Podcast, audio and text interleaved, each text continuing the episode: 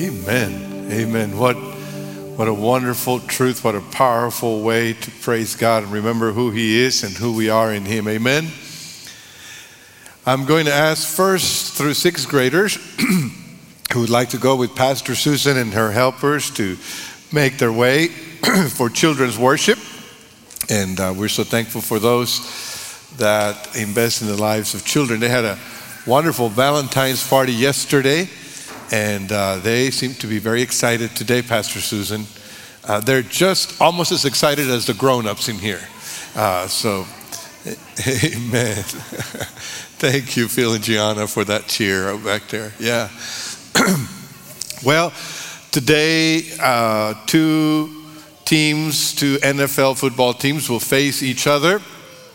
Uh, and some see it as a contest between two quarterbacks. The younger uh, one, uh, quarterback of the Chiefs, uh, will uh, defend his title uh, that he won last year. And so there are some people that are cheering for him and, and, uh, and, and wanting the Chiefs to win. And then there's Tom Brady, the older guy, the more experienced guy, who's hoping for a seventh Super Bowl ring. That's crazy. Seven Super Bowl rings.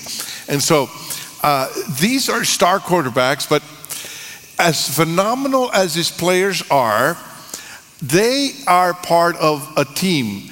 They rely on the performance of the team. And so, in my estimation, today, as I watch the game, I will watch for the team that is together, that is coordinated, that is unified around their quarterback, and will help that quarterback do what he needs to do.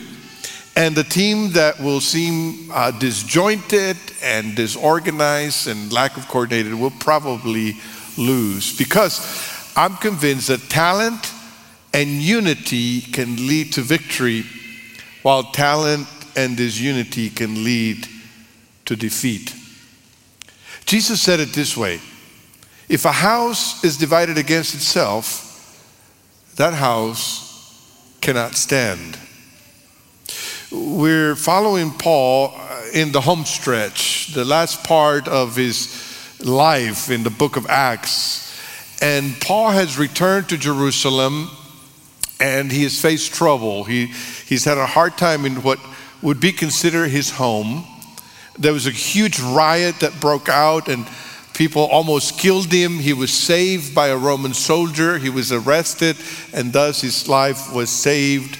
And now he faces uh, the, the next step of what's going to happen. And as we look at this, we'll see that the religious establishment in Jerusalem will show signs of division. And I see it as a bad example of what can happen to the church today. And so that's why I've entitled the message, A House Divided. So let's go to where we picked up, where we left off last Sunday in the book of Acts, chapter 22.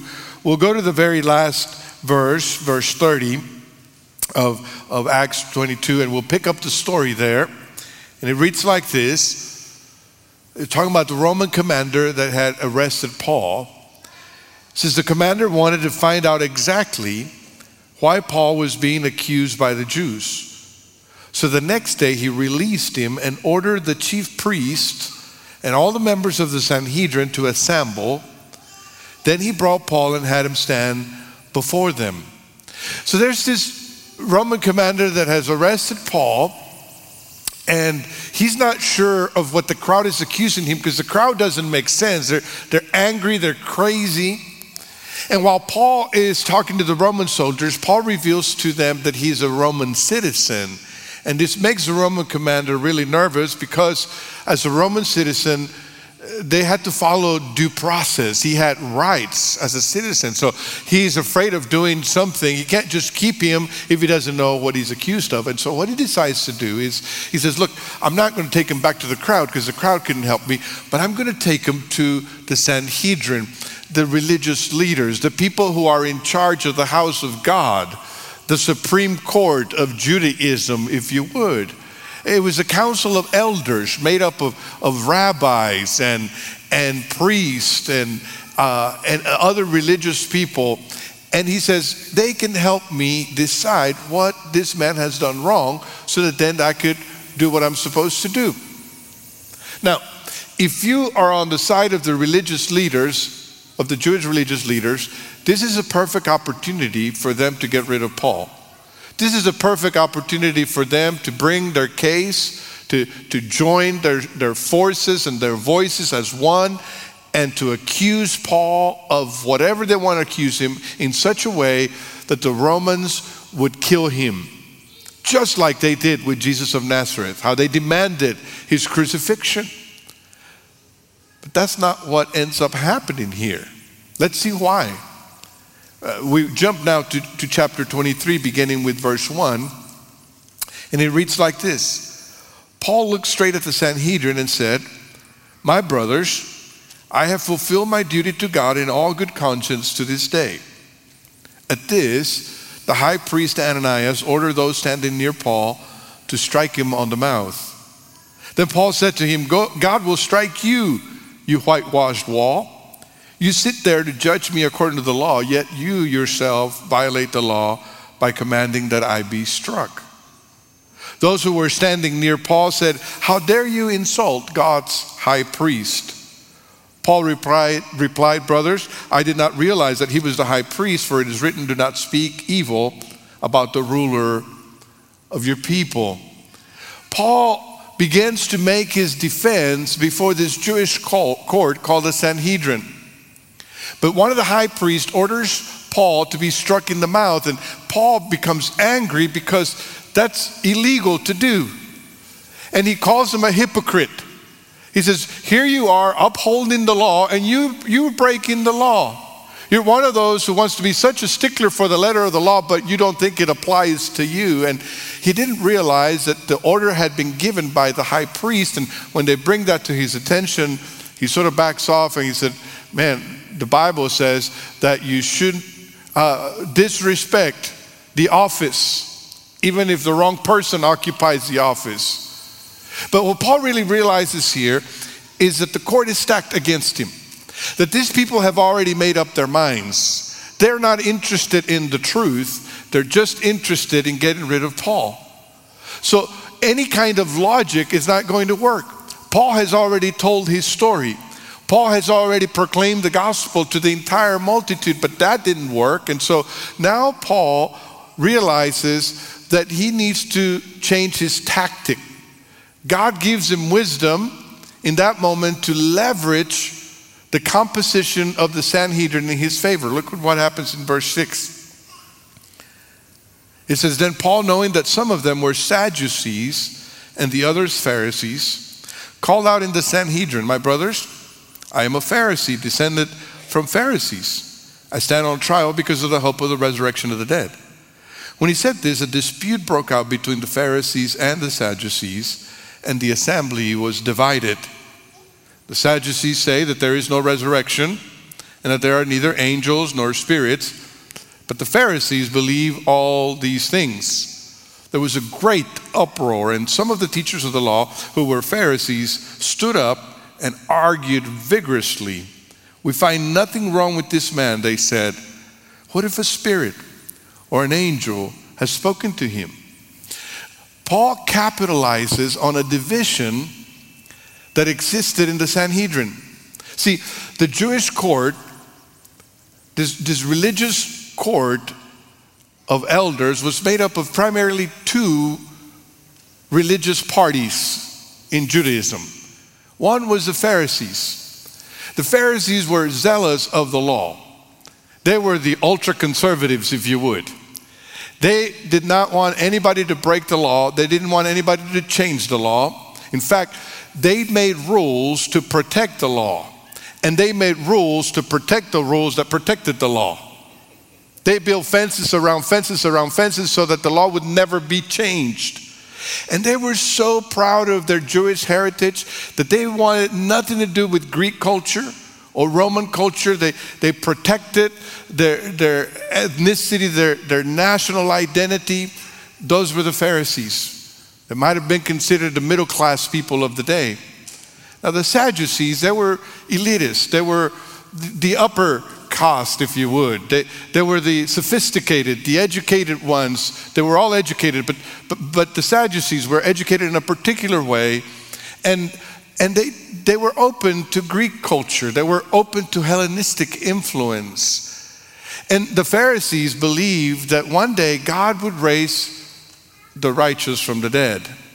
And they believed in spirits and they believed in angels. But the Sadducees, they were not concerned with the afterlife. They were not concerned with, concerned with the spiritual realm. They, they were just concerned with the things of earth. They observed Judaism as a very earthly thing, the temple and, and, and what God required of them in the temple. So they had different beliefs, they had different positions, they had differences, but somehow the Pharisees and the Sadducees got along in order to, because they believed in the same God, they believed in the same Bible, the Torah, or the law of Moses, and they managed to work together to advance the causes of Judaism in Jerusalem and beyond. But Paul knew their differences. Paul's message included the resurrection of the dead, and it wasn't a side issue. Central to the gospel was the fact that Jesus of Nazareth had been crucified, had been buried, and on the third day he rose from the dead. And so what Paul does is he he highlights the resurrection because he knows it's a controversial issue in the Sanhedrin. He, he essentially throws a resurrection grenade at the court. He says, I stand on trial because of the hope of the resurrection of the dead. I'm a Pharisee. I'm a son of a Pharisee. I come from a pedigree of Pharisees. We believe the resurrection, and I'm here because I believe in the resurrection. Very short defense. It's not untrue, but just enough for the court to get preoccupied with this divisive issue among them. Paul just happens to be able to turn the attention of the court from him to each other. And things got heated quickly. Things went wild quickly. The Pharisees and the Sadducees turned from accusing Paul to attacking each other. They raised their voices. They called each other names. People, people can do that very well sometimes. They started offending each other because of their difference of beliefs. I would give anything to watch Paul's face on that moment. Popping, eating popcorn, you know? Here, he was the one being accused, and all of a sudden, these people that are supposed to destroy him are fighting against each other. So then the Pharisees, who, who, who now identify with Paul, first they hated him, now identify with him because they believe in the resurrection. Now they have a common enemy with the Sadducees. Now start defending him. Isn't that great? Now they say he's innocent. In fact, they say something really interesting. They said, What if a spirit or an angel has spoken to him? Wow, what a crazy idea. What if Paul is really on God's side? What, what if God has really spoken to Paul and, and he's telling the truth? That's a strange possibility. When Paul's case was brought before the Jewish court on that morning, the, the most sure outcome would be that he would be accused of a crime and probably sentenced to death. But now, the house is divided. And Paul didn't create the division in the Sanhedrin. Paul just noticed the crack. Most houses that fall apart have had cracks for a long time. And sometimes it just takes one person to capitalize on that crack. Jesus said, if a house is divided against itself, that house cannot stand. So, the first thing I draw from our story today is that division distracts us from God. That when God's people are divided against each other, they are distracted from what matters most. Just like the Sanhedrin on that day had an objective and they were distracted from their objective, the church can be distracted from what God wants to do when we let division take its place. Alan Hirsch and Mark Nelson have referred to this as an eclipse of God. They say this an eclipse of God occurs not because God moves away from our sight, but rather because objects, ideas, and idols insert themselves into our viewpoint, obscuring our capacity to view God in all his fullness. Sometimes we've allowed a portion of our beliefs that's important, but it's a portion of it to become so large that it blocks our view of God. Sometimes we, we focus on the small things that divide us that, that we are not seeing God, just like the Pharisees and the Sadducees had not been able to see. One of the saddest realities for me today is how many churches split and the reasons that they split over. I mean, sometimes they're big reasons, sometimes they're not big. Some churches fight over the color of the carpet, some churches fight over what hymn book they're going to use. I was in a church once that, that I thought was a great church, and then I went to a business meeting, and they had a big fight about the Sunday morning schedule. There was a group that believed that Sunday school should begin at 9:15 and the other group believed that it should begin at 9:30, a 15-minute difference. And they were angry at each other. And they were upset and they wouldn't talk to each other for a long time. And I said, what a crazy thing, but it happens. It reminds me of, of a church in East Texas. Anybody here from East Texas? Church in East Texas, uh, where it was a small church, and uh, someone brought to a business meeting of the church that they wanted to buy a chandelier. And there was an opposing group. And, uh, and the, the spokesperson for the opposing group stood up and said, Pastor, I'm opposed to the motion of buying a chandelier because ain't nobody here know how to spell it. And so how are we going to know how to order it? And I said, and if we did order it, no one here knows how to play it. And besides, what we really need here is more light. You know, it's it, it's, it's like, did you hear about the Sunday school class that, that was fighting about Adam's belly button? Did you hear about that? They were like, well, did Adam have a belly button or not? They said, well, the Bible says that man, that Adam was the first man. If all men have belly buttons, then Adam had to have a belly button because he, we're all like him. And so, obviously, if you really believe the Bible, then you would know that Adam has a belly button. And somebody said, well, Adam wasn't born of a woman, so he didn't have an umbilical cord, so maybe he didn't have a belly button.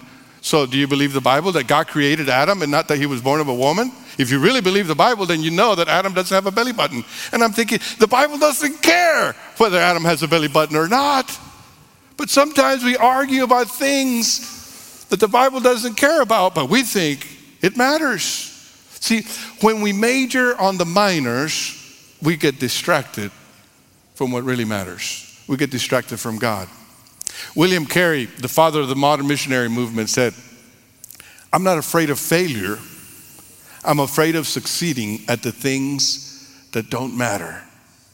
I'm not afraid of failure, I'm afraid at succeeding at the things that don't matter. Division distracts us from God. If a house is divided against itself, that house cannot stand. The, the Jewish religious court on that day got distracted from their main objective.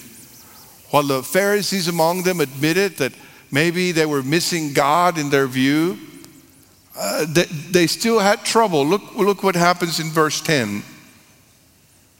The dispute became so violent that the commander was afraid Paul would be torn to pieces by them. He ordered the troops to go down and take him away from them by force and bring him into the barracks. Their infighting continued. Even when the Pharisees said he's innocent, they continued to spew things at each other. And it became violent. It became so violent that the Roman commander was concerned. Check this out. The Roman commander, he's seen a lot of blood, he's seen a lot of war. But he's concerned about what these religious leaders are doing, that Paul might get hurt. You know, when the military has to intervene to have someone's life, to save someone's life from church people, you know something's gone wrong, right? And this is what happens here. Paul's life has been in danger since he got to Jerusalem. There's been riots and there's been accusations and there's been attempts on his life. But, but now, this destruction that is imminent is not because of what he believes, it's because of division. If a house is divided against itself, that house cannot stand. And the second thing that I draw from this story is that division destroys people that God loves. Sometimes we make the issues that we're so passionate about more important than people. Sometimes our zeal for the things that we really believe, for our convictions, is so strong that it becomes destructive. There's nothing wrong with having convictions. There's nothing wrong with having differences. There's nothing wrong with taking a side on issues, but sometimes that becomes so large that, that it becomes destructive to other people. Matthew Skinner wrote a book on, on the book of Acts, and he says this If our convictions leave broken bodies in the wake, or if our pursuits of our religious values and prerogatives snuff out people's vitality in other ways, then we are almost certainly doing something wrong. I wonder how many times people have been hurt by our divisions.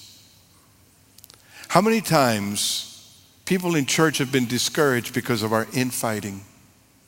As a pastor for many, many years, there's been too many times when people sit in my office with emotional scars of fights and divisions in church.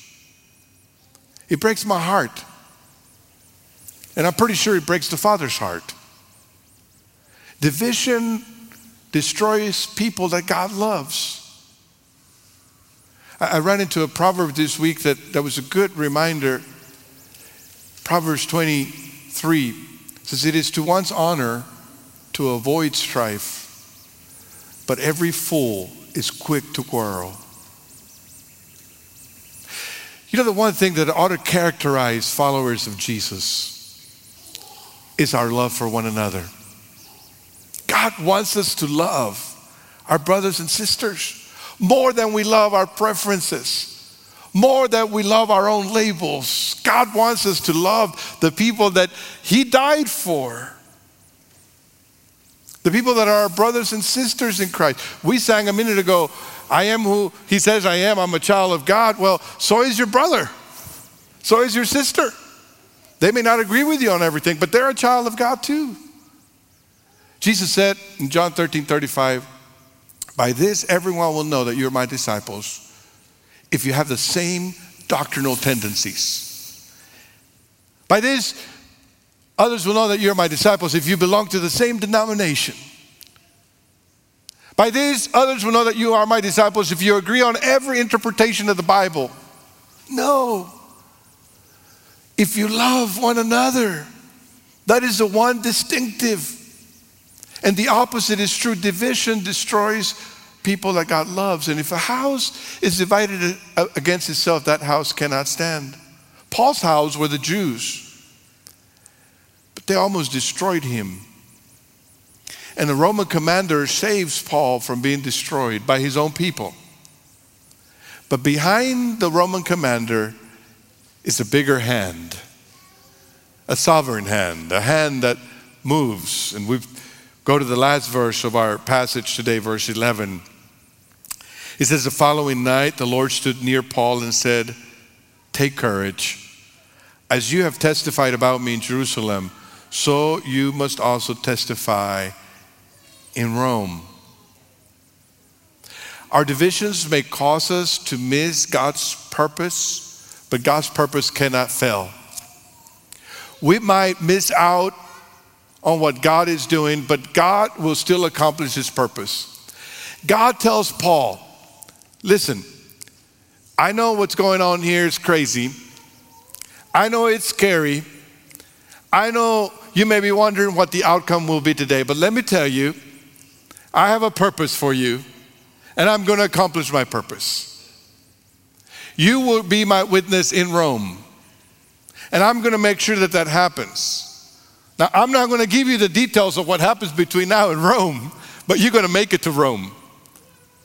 Because your, your destiny is not at the hands of the leaders. Your destiny is not at the hand of the Jews. Your destiny is not at the hand of the Romans. Your destiny is in my hands. So take courage. I have a promise for you today because of the hardness of the Jews in Jerusalem, they would no longer hear the witness of Paul.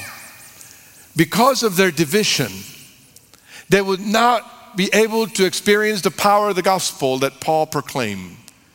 But Paul would still be a witness, not in Jerusalem anymore, but now in Rome. Not in the headquarters of Judaism, but now in the headquarters of the Roman Empire. And here's the third observation I want to share with you today division dilutes our witness to the world. Did you notice that in the entire story that we read today, God only speaks once? And what is it that he speaks about? The only time that God speaks in this story, does he address the resurrection or the spirits or the angels or the Pharisees or, the, or any of that? You know, the only thing he addresses is Paul's testimony. You know what's a big deal to God? Is our witness to a broken world. He gives Paul a promise. He says, You are going to be my witness because that's what matters to me. And I'm going to make sure it happens. What Jesus desires of us most is that we would be powerful witnesses to the world.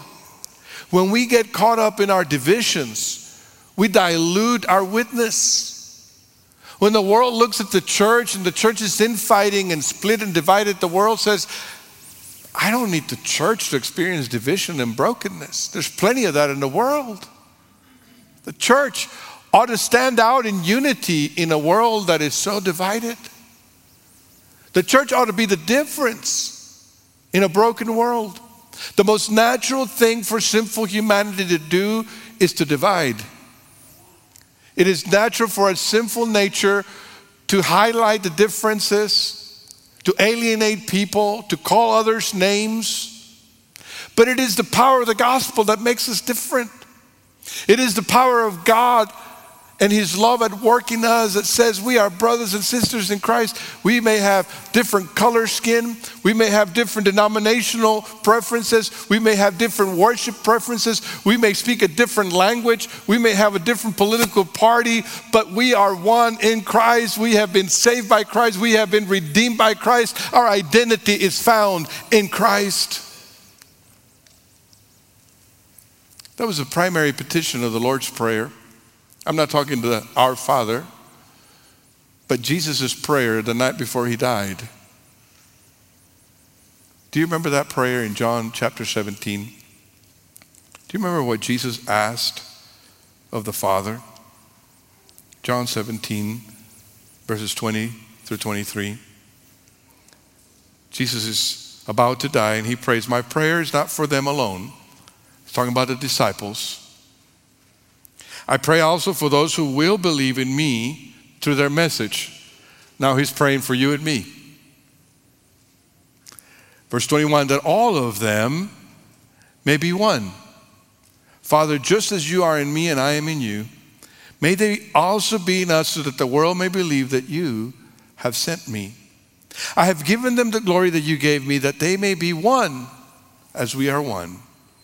I in them and you in me, so that they may be brought to complete unity. Then the world will know that you sent me and I have loved them, even as you have loved me. Isn't it interesting that the petition of Jesus right before his death, as he prayed for you and me, is that we would be one, as he and the Father is one? That we would come to complete unity so that the world would know that God sent Jesus. Jesus prayed that the church would be one as he and the Father are one because it gives credibility to him. When the church is united, it gives witness to Jesus. When the church is divided, it dilutes its witness of Christ. And if a house is divided against itself, that house cannot stand.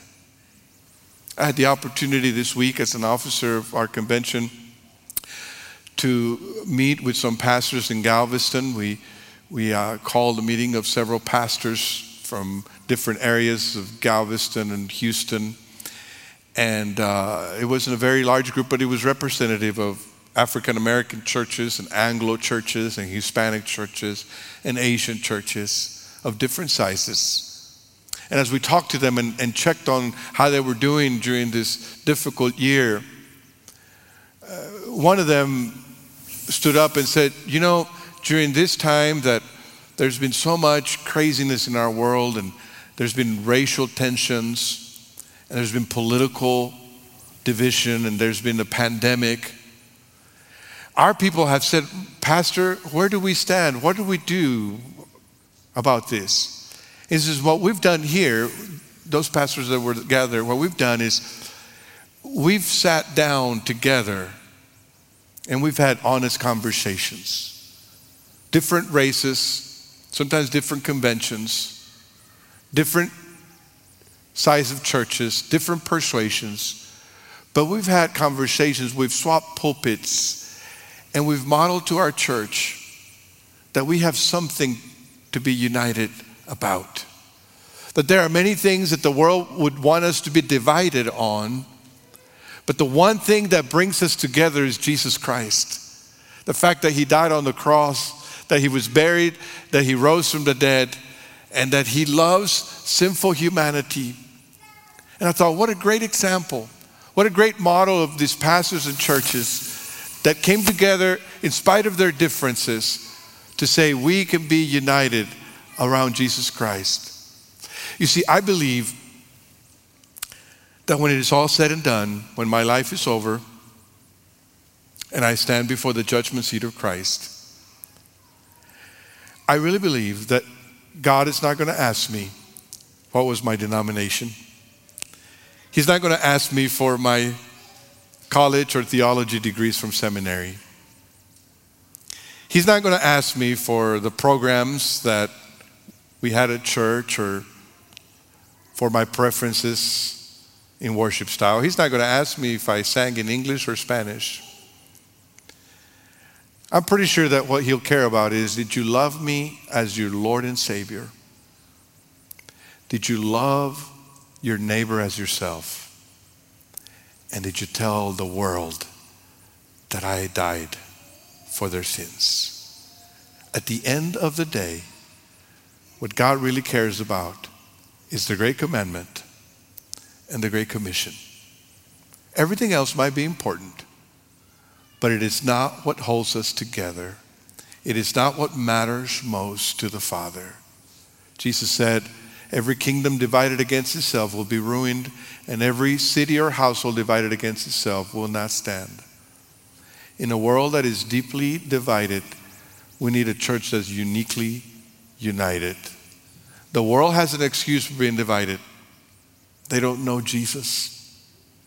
But we have a reason to be united. We have been transformed by the powerful love of Jesus Christ, and it makes a difference. So, church, let's be united around Christ. I'm going to ask you to stand, and I want to invite you to consider answering Jesus' prayer. Have you ever thought about that? How can you be an answer to Jesus' prayer that we would be one? Well, let me suggest three things as I prepare to walk away. Number one, let love for others guide you. Let love for others guide you in your decisions, in your attitude, in your disposition. Two, let Christ define you. We sang, I am who he says I am. Don't let the other labels define you. Don't let the world define you. Don't let the labels that divide others define you. But let Christ define you. And then, third and final, let God's promises sustain you. Know that He has a purpose and He will fulfill His purpose through you in spite of everything else. He gave a promise to Paul, and His promise is yours too. As we sing, and as we respond today, I want to invite you to ask forgiveness of God for whatever you've done that has alienated you from Him or from others. Then I want to invite you to prepare for the Lord's Supper. We will partake of the bread and the vine, the cup, and it reminds us that we are one.